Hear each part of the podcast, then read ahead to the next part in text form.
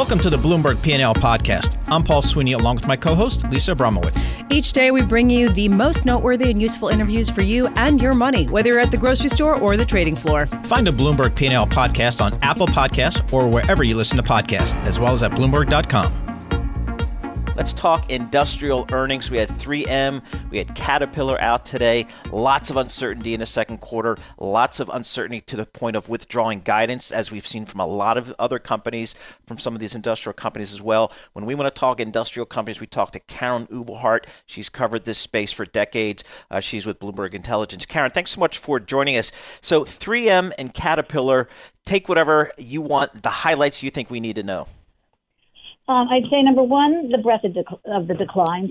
Everybody knew things were going to be down and down double digit, but Cat, every region, every segment. 3M did a little better because of the diversity. So it's really the swiftness of the drop that is the issue. Second thing is costs are doing pretty well. The decremental margins were not bad at Caterpillar. Given 22% sales declines, they really didn't do that badly on costs because A, they have been taking out structural costs for years, and B, they did move fast. On 3M, they have a diversity that actually helps them, and I am a fan of multis if they're well run, although they're out of favor at the moment. And they also saw declines, and they're going to expect double-digit declines in April, but not as significant as, of course, the deep cyclicals. I'd say the other point is everybody was talking about 3M's PPE impact, all the respirators. It's less than 1% of sales. It certainly helped, but it wasn't a big deal. And yes, they're all eliminating guidance. Go ahead. No, go ahead. I'm sorry. Well, no. I'm wondering. I was reading a story the other day about how executives never like to waste a good crisis, and that basically it's a fantastic opportunity to accelerate moves that they would already be doing or find it prudent to do under the cover of it's a crisis. And there's no place that actually is more relevant than in the industrial space, where there's been an incredible transformation, whether it's downsizing and shrinking and becoming more focused or other moves. What do you glean from the earnings so far in terms of ways that they are reshaping in the wake of this that they may have done anyway? Yeah, in the case of the two we're talking about today, Cat and 3M, they both have long-term structural programs going on. And they have, Cat used the example, their SG&A and their R&D and sort of their non-manufacturing costs were flat from 2016 to 2019, while revenues were up 40%.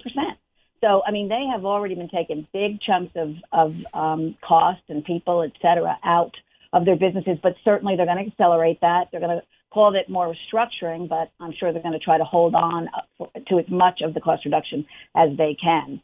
The other big change that's going to happen, of course, is supply chain is going to change a lot because, boy, did we learn how long supply chains from abroad are not good. And so you're going to see a lot more. 3M does a lot of local for local. So does Caterpillar. But around the margin, there's going to be changes in that as well.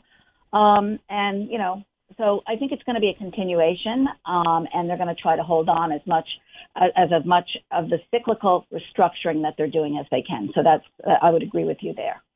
So, Karen, I know a lot of these industrial companies have been pulling their guidance like a lot of other sectors as well.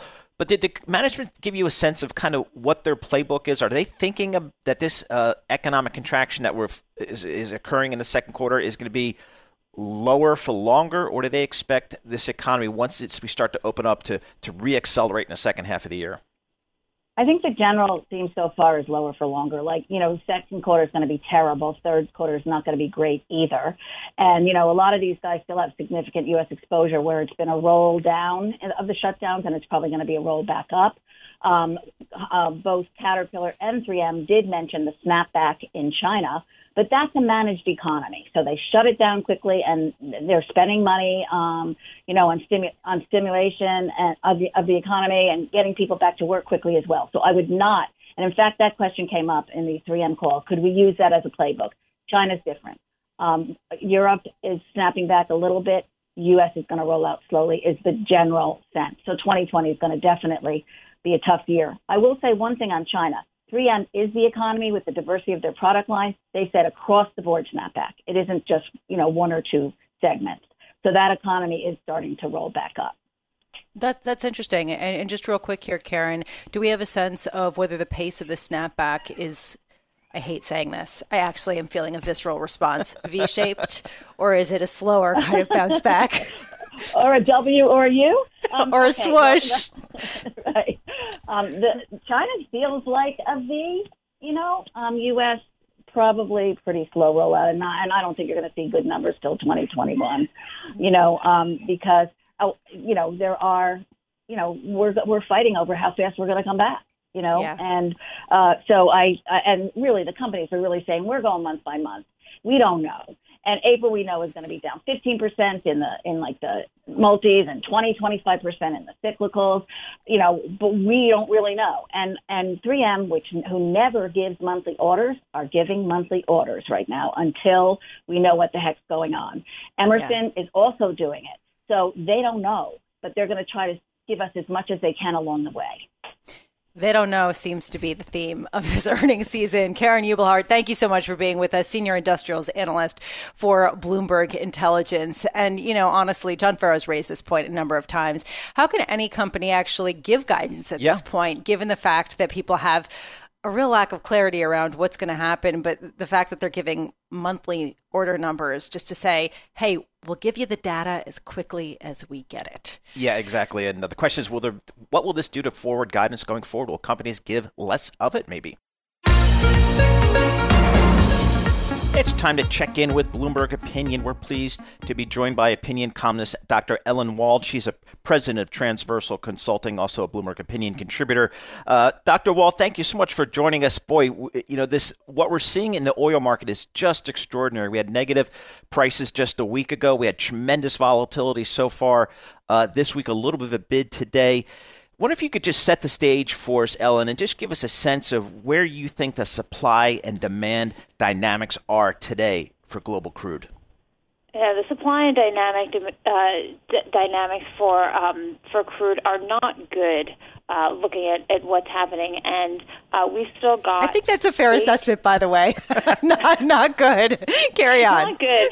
We've still got way too much oil production coming on the market right now, and not nearly enough demand, and that's resulted in a massive build in storage. And we're not just talking about storage of crude oil, we're talking about gasoline stocks are way up, diesel fuel, jet fuel, massive amounts of this stuff is piling up. And even though refineries are cutting their runs, now that's leading to even more buildup of crude oil. And so that's really the main issue here, is I think this imbalance in supply and demand, which was not helped, by the way, by Saudi Arabia, which increased its oil production to its maximum level of 12 million barrels per day in April. And at the beginning of April, you know, it seemed like that might be okay, but really once economies around the world were clearly shutting down, they maintained that production when clearly there wasn't enough demand. So that kind of just piled on to all of the other issues. So this complete imbalance has been manifested most significantly in the negative pricing in the May WTI contract that just rolled. We're seeing an exodus from the June contract as the biggest oil ETF in the United States amends its contracts, its provisions yet again in terms of what it is willing to buy. My question is, how long will this complete imbalance last? A lot of people putting faith that by July, things will start to ease and people will start to use cars and fly around more. Do you think that optimism is misplaced? Well, I think it's not a bad assessment. I would say that it's optimistic, but I don't think it's too optimistic. I do think a lot will depend on the psychological effects of this lockdown and these quarantines, because even as states in the United States, we're seeing them start to lift quarantine restrictions and lockdown restrictions, the question really is, are people going to feel comfortable going out of their houses, going back to work, sending kids to school or camp? And that, I think, will really set the tone for whether we're going to see demand roaring back or kind of slowly trickling back. And that could really, that could spill over past the summer and then over into the fall and winter, even when demand is traditionally lower. So we could even compound the problem if we don't have strong summer demand by heading into winter with lower demand. On the other hand, we could see a massive surge in gasoline demand in the United States, for example, as if things get back to normal and people are psychologically ready to get back out there, but air travel's not back. We could see a huge surge in gasoline demand as people drive a lot more. So it really, I think, depends a lot on how comfortable people feel and also how comfortable they're made to feel by the authorities and medical professionals. So, Ellen, how bad is it going to get for our friends in the U.S. shale patch? It's already bad, and I think it's only going to get worse.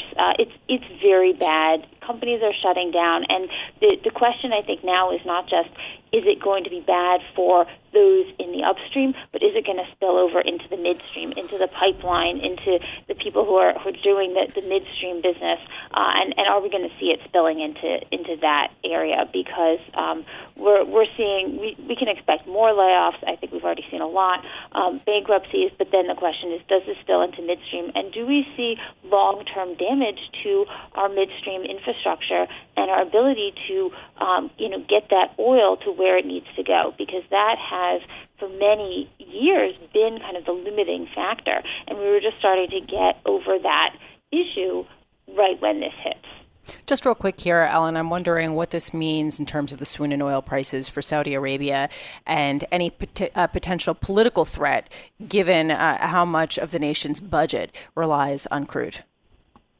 I think that's an issue that cannot be ignored, particularly at this point, because crude oil, I mean, we have Brent barely above $20 a barrel. And at that level, Saudi Arabia is making just a few dollars in royalties off of every barrel of oil it pumps. And that's not good for the Saudi budget. And so far what we've seen is basically a complete dismissal of these issues. The Saudi government is choosing to rely on borrowing money. And that's not a bad idea. Saudi Arabia definitely has more room to borrow, but they're not. I think we're seeing them not really look at the long-term ramifications here. Dubai just announced that they're cutting their expenses, and so it's really unclear as to whether they're going to see a need to cut expenses. The country could be seeing some serious financial problems, which, as we know, can lead to political unrest. Ellen Wald, thank you so much for being with us. Ellen Wald, president of Transversal Consulting and a Bloomberg Opinion contributor. In some ways, the U.S. equity market is going to be put to the test this week as the big tech companies report earnings. The question is, how much further can U.S. stocks rally if they don't necessarily have the leadership of the tech giants? Joining us now, Jim Paulsen, chief investment strategist at the Leuthold Group, joining us. I'm wondering, Jim, do you feel like the market cannot continue rallying without the support? And I don't want to just say big tech. We're really talking Amazon, Microsoft, and Netflix here. I think it could. I think that it'd be hard if they are going to collapse, Lisa. Over a sustained period, have a big collapse. I think that would be hard for the market to avoid going down again in a big way. But if they just underperform, I think that's maybe even to be expected somewhat, in the sense that, look where we are here, where there's now greater expectations of restarting the economy after shutting it off position. And with that comes, I think, new leadership. And you're seeing that in things like the performance of the high beta, S&P high beta index, small caps, cyclical stocks, over defensive stocks, even international markets doing better.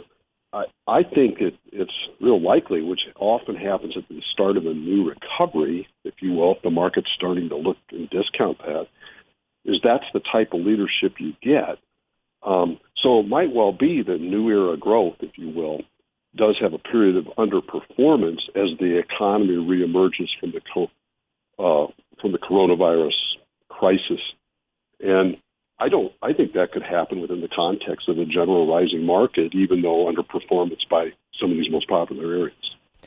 So, James, you were hearing more and more from scientists and medical professionals that it's possible, probably likely, that the virus will return in some form in the fall and winter. Do you think the market's discounting that risk properly as we start thinking about reopening and maybe a V or a U-shaped recovery at the end of the year?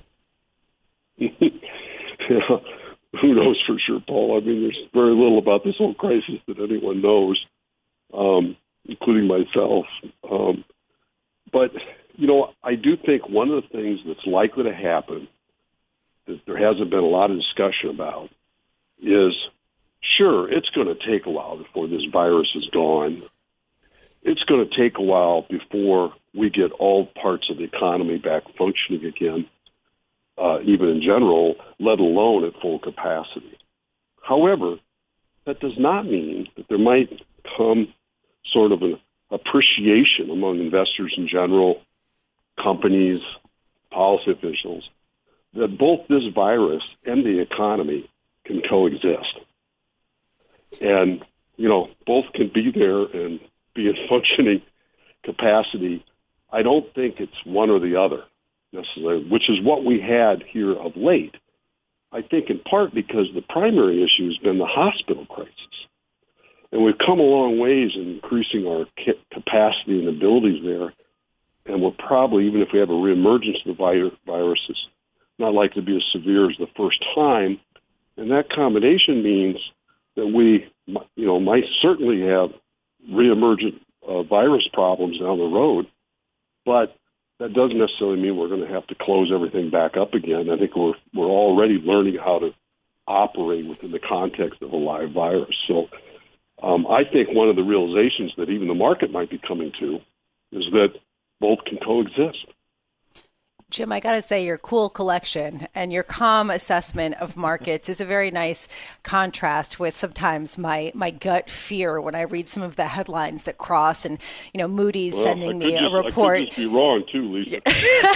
Fair enough. But, you know, at least, you know, there is sort of sanity and preservation. Right now, we should note that we are seeing the NASDAQ turn down -0.7% right now. And the S&P is just up 0.1%, the Dow up about 0.25%. And I think to your point, you could have both this sort of reality of the unfolding crisis and also look to the other side of this. I guess then, are you buying into this rally, or are you just sort of sitting tight and not expecting Armageddon?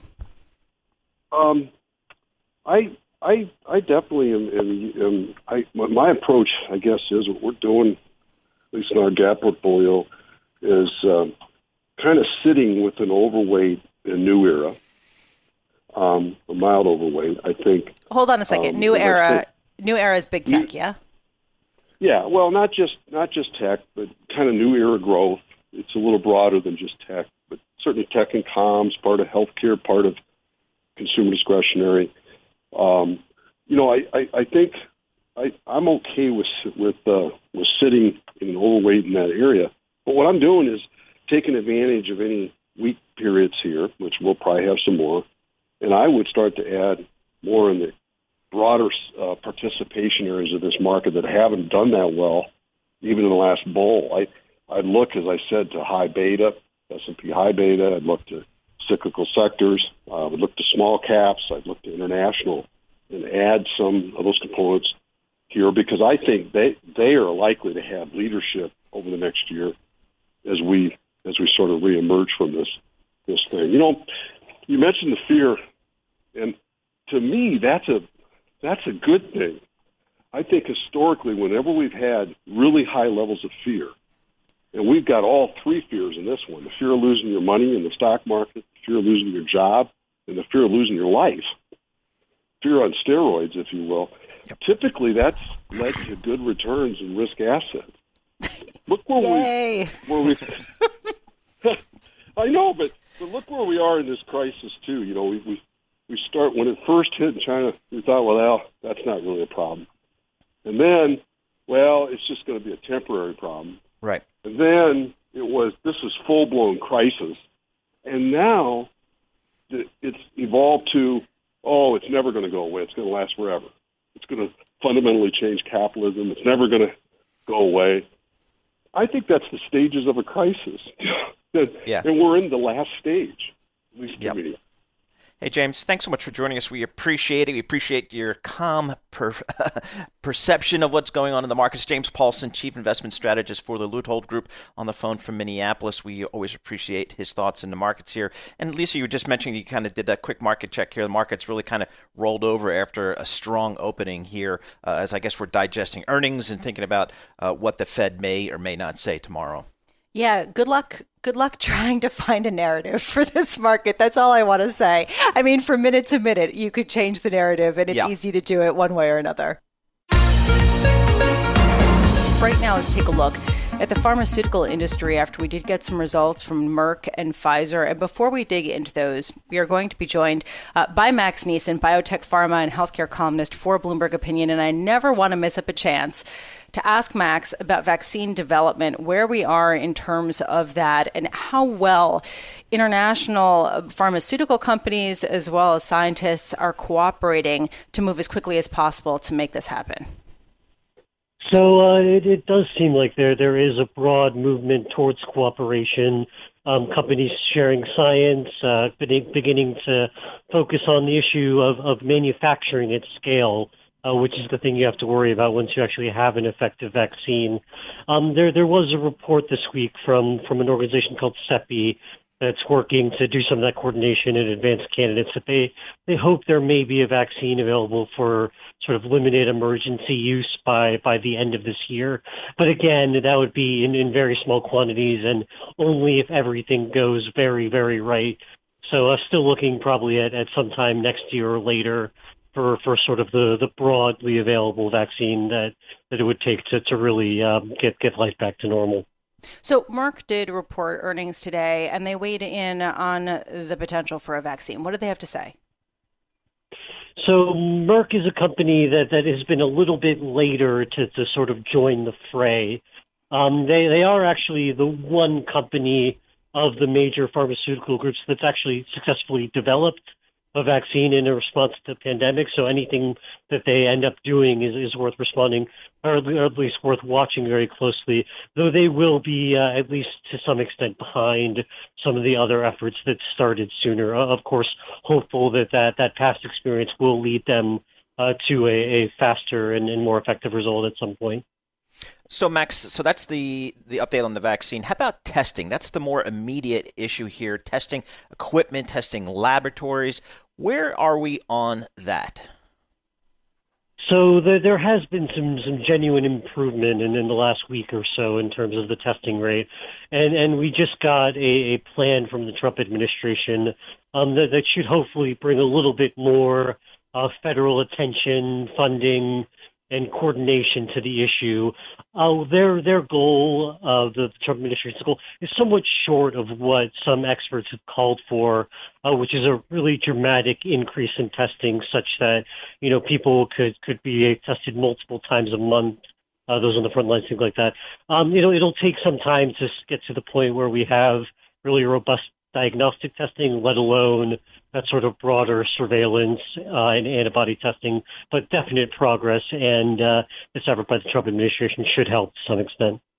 I remember a long time ago, about, 3 months ago, when other diseases and other medicines were in the forefront of people's minds, in particular with cancer and the development there. And I'm wondering, you know, Pfizer in particular has been particularly on the front lines with new drugs to combat cancer. We got their earnings. Let's talk about some of the other things that we're learning aside from the coronavirus, because life does go on in other ways, too. Sure. So the two main things I would point to from Pfizer, Merck, Novartis also reported today, the impact that you see in terms of their business comes in sort of two waves. The first is that they are seeing some reduced sales for drugs like cancer drugs that are administered in hospital settings, as people have a harder time doing that safely. Now, certain things you can avoid, and so they're doing all right. But Merck, for example, did cut its expected sales because it has a high proportion of those kind of drugs. In terms of the long run, there may be a slowdown in various drug development efforts because it's, as you might imagine, really hard to run a cancer drug trial right now.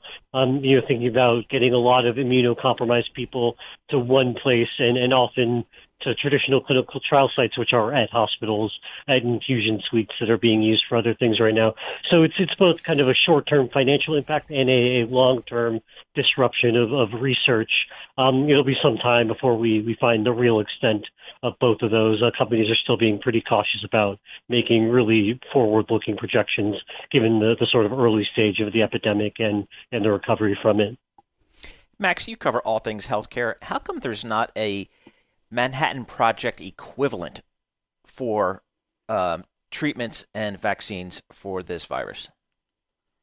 So to a certain extent, there is a lot of public funding being directed through organizations like CEPI, through BARDA, towards supporting organizations that are working on these treatments. I think more has to be done in terms of, doing surge funding, coordinating efforts, making sure that the best candidates get as much funding as they could possibly need. And then the most expensive problem, the one that really needs that Manhattan Project effort, something that I know Bill Gates is devoting some attention and resources to, is when you have a viable vaccine, how do you rapidly deploy it, produce it at a global scale? That's something that really hasn't been done before and is going to require an enormous amount of spending and wasteful spending, in that if you wait for concrete proof that this is the best possible vaccine, the one that works, to even start building manufacturing, they won't even be ready nearly in time. So you're going to have to build some manufacturing that you'll never end up using, considering that a lot of these vaccines use different and novel technologies. So that's the thing where I think you should have a dramatic increase in funding and attention, because that is a difficult, huge, and thorny problem that will need to be solved in the next year or two. We're speaking with Max Nisen, biotech, pharma, and healthcare columnist for Bloomberg Opinion. And Max, since we have you and since we have some time, I want to take this conversation a step further, not just as far as where we put money to develop the vaccine and how to do it quickly, but the entire ecosystem of creating vaccines and these crucial medicines. And I'm struck by Joseph Stiglitz column in Project Syndicate, Nobel Prize winner, economist at Columbia University, where he was saying that the entire structure of drug creation is flawed and really goes against creating some of these crucial medicines. Can you speak a little bit to that and how maybe there'll be a rethink of the incentives around creating new medicines that could potentially be beneficial going forward? Oh, absolutely. This is a real hobby horse of mine. I know it is. He's absolutely right. The medicines that we incentivize are the ones that are the most profitable, and often specifically the ones that are most profitable in the United States. Now, what that often means is a lot of money goes towards rare disease drugs, towards cancer drugs that are really expensive and don't get a lot of reimbursement pressure because there aren't that many people that get any given cancer disease. What that leaves behind are vaccines, and especially vaccines for infectious diseases, which, by their very nature, they often arise in less developed countries. They arise at moments of great public health need where there's not a lot of tolerance for high pricing. And then when you point to another potential source of future pandemics, antibiotic-resistant bacteria, the incentive, if you actually develop a good medicine for those, is to use it as little as possible. So, the pricing, the things that we tend to value and pay money for are not the ones that we want to most incentivize. I very much hope that we can begin to build different incentives, so there's not just an incentive to kind of jump in when there's a crisis, but to develop the sort of long-term pipelines of technology that will help when the next crisis runs around, us to be more prepared at a global level. So, Max, I know you talk to lots of different people within the healthcare space, scientists and doctors and so on. you know, I guess one thing to me as a lay person here, this is a virus. It's similar to other coronaviruses, maybe even the common cold, maybe the flu. It doesn't appear from that perspective that we have to literally start from ground zero and have these biotech companies, these pharma companies saying they just, you know, it's going to take a lot of time like any other new drug. Again, am I reading that wrong? Is this so different that most of these scientists really are starting from ground zero? So, you know, this is actually kind of getting back to incentives. You know, the closest cousin that we know about to this coronavirus is SARS, and there were nascent efforts to develop a vaccine. But since that outbreak petered out, there was no financial motivation to keep developing it. And because we don't have well-developed incentive structures or long-term financing structures for developing vaccines that don't have a profitable economic future, those vaccines stopped getting developed. So we didn't make a lot of the discoveries about coronaviruses that might help this time around. You know, there are some vaccines for animal coronaviruses, but none of them are especially effective. It just all comes down to the fact that making vaccines is incredibly difficult, and making a vaccine for a comparatively new and poorly understood virus, even though it's related to ones we know, it still does take a lot of work from scratch to develop a long-lasting and robust immune response. That's just a fundamentally difficult scientific problem, and one that, while there have been, you know, real recent advances, there's still a lot that we're learning on the fly. The most advanced candidate, or one of, is what's called an mRNA vaccine. The good, nice part about it is that it's very adaptable. It's something that can be produced quickly in response to a new pathogen, but we don't know, and what we're going to kind of have to find out on the fly is whether it's safe, reliable, and effective, and beyond that, able to be produced on a mass scale. So it really is, unfortunately, a lot of work that does have to be done from scratch, both due to, you know, bad incentives, underinvestment, and sometimes the wrong priorities in where we spend money. In the meantime, there's another kind of immunity, herd immunity, that can be created by people getting the virus. Potentially, we don't know, and not being able to get it. Maybe, again, we aren't sure. WHO has put something out saying that there's no evidence showing that you do get immunity to the virus once you already have it and develop the antibodies. But there is a question of how much of the population in the hardest hit area in the United States, how much of the population has been exposed? And there have been studies, is this right, that there about 25% of the population has already been exposed, Max? So that's one study. And fundamentally, that's an extrapolation from a limited sample size based on a test of unknown specificity. How do you really feel about this? Yeah. You know, so I wouldn't be surprised if the final answer, once we have more data from a series of reliable tests, isn't too far off from there, but it may be that it is substantially less than that once we get a sample size that better represents the broader population and a more reliable test. And then on the question of herd immunity, that's one where we don't just need to, you know, this one round of testing. We need to do that test and then follow people for months in order to get a sense of whether reinfection is possible and who might be vulnerable.